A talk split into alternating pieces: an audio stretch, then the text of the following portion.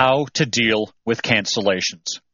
This is not an area in sales that any of us look forward to. I personally hate cancellations. The reality is is that they are part of business and there's two ways that cancellations can cost you. First of all, they cost you when they occur, especially if you do not know how to handle them properly. And I am going to tell you exactly how to handle cancellations. And when you utilize this, you will save some of your cancellations. The fact is, you're not going to save all of your cancellations.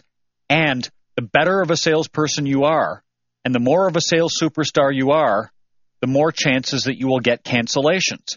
The fact is, is if your closing percentage is extremely high, you are likely to have some level of cancellation. And if you're not getting cancellations, this could mean that you're missing out on sales. So, first off, I'm going to teach you exactly how to have the highest closing percentage of a canceled order. This means the reselling of a canceled order. B, I am also going to teach you how to not allow your cancellation to affect you emotionally.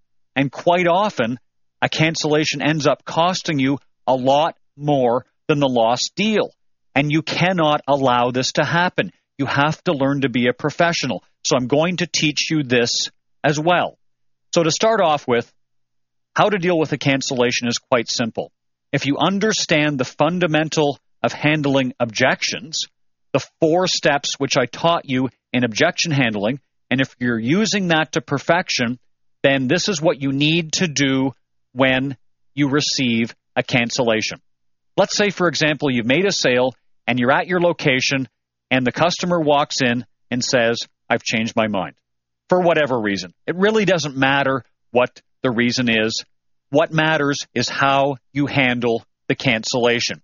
And whether it's at your place or at their place, it has to be done preferably face to face. It's very difficult to handle a cancellation over the telephone.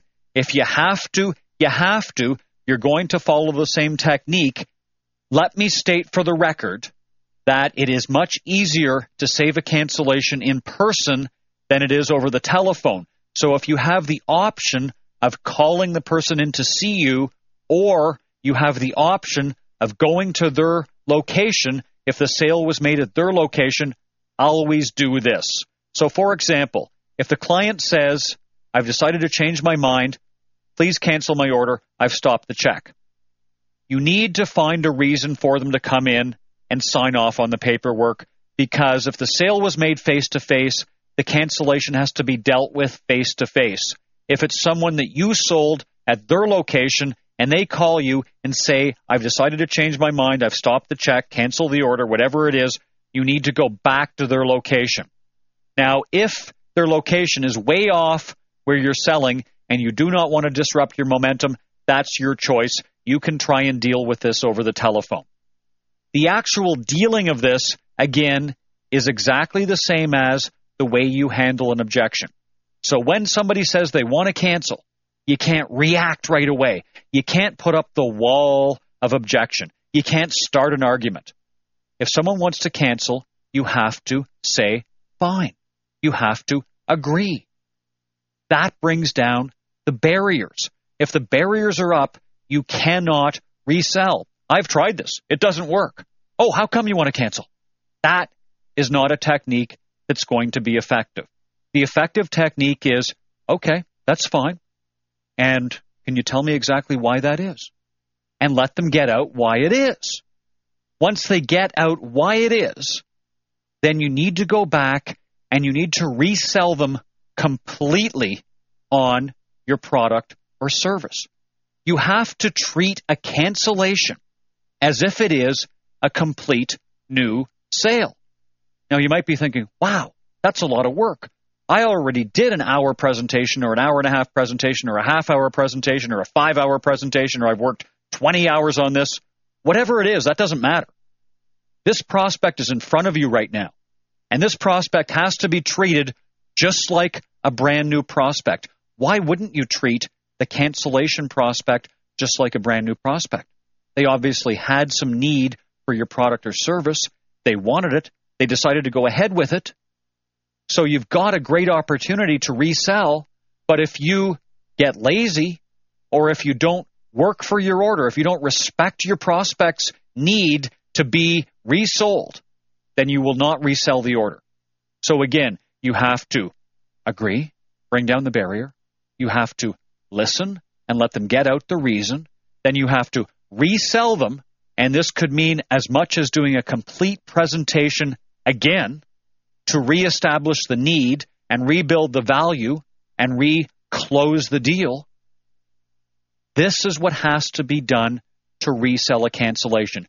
Anything less, you might as well just give in and give up. And as a sales superstar, you just never do that. That's something you never do. You always work your hardest right to the end because remember, you're selling for and with the client, not to them. And if you give up, you're giving up on your client. So, reselling a cancellation needs to be dealt with exactly the same as a new prospect. Next, let's talk about the emotional letdown of a cancellation. I talked about this in the chapter on harnessing the power of failure. I talked about how I took cancellations and slung them back and bang, move them forward. More often than not, a cancellation gets you down and can end up ruining your whole day. It's like Zig Ziglar says about the golf game. Don't wind up, put your shot in the forest, and then get all peeved and ruin the rest of your day because of that one bad shot. Cancellations are part of business. They're going to occur. And the harder you sell, quite often, the more you're going to get. What this means is that a fairly average salesperson may close 30, 40% of the people they talk to, and they're only selling the people that are really easy sales. A sales superstar will close 60 to 80% of the people they talk to.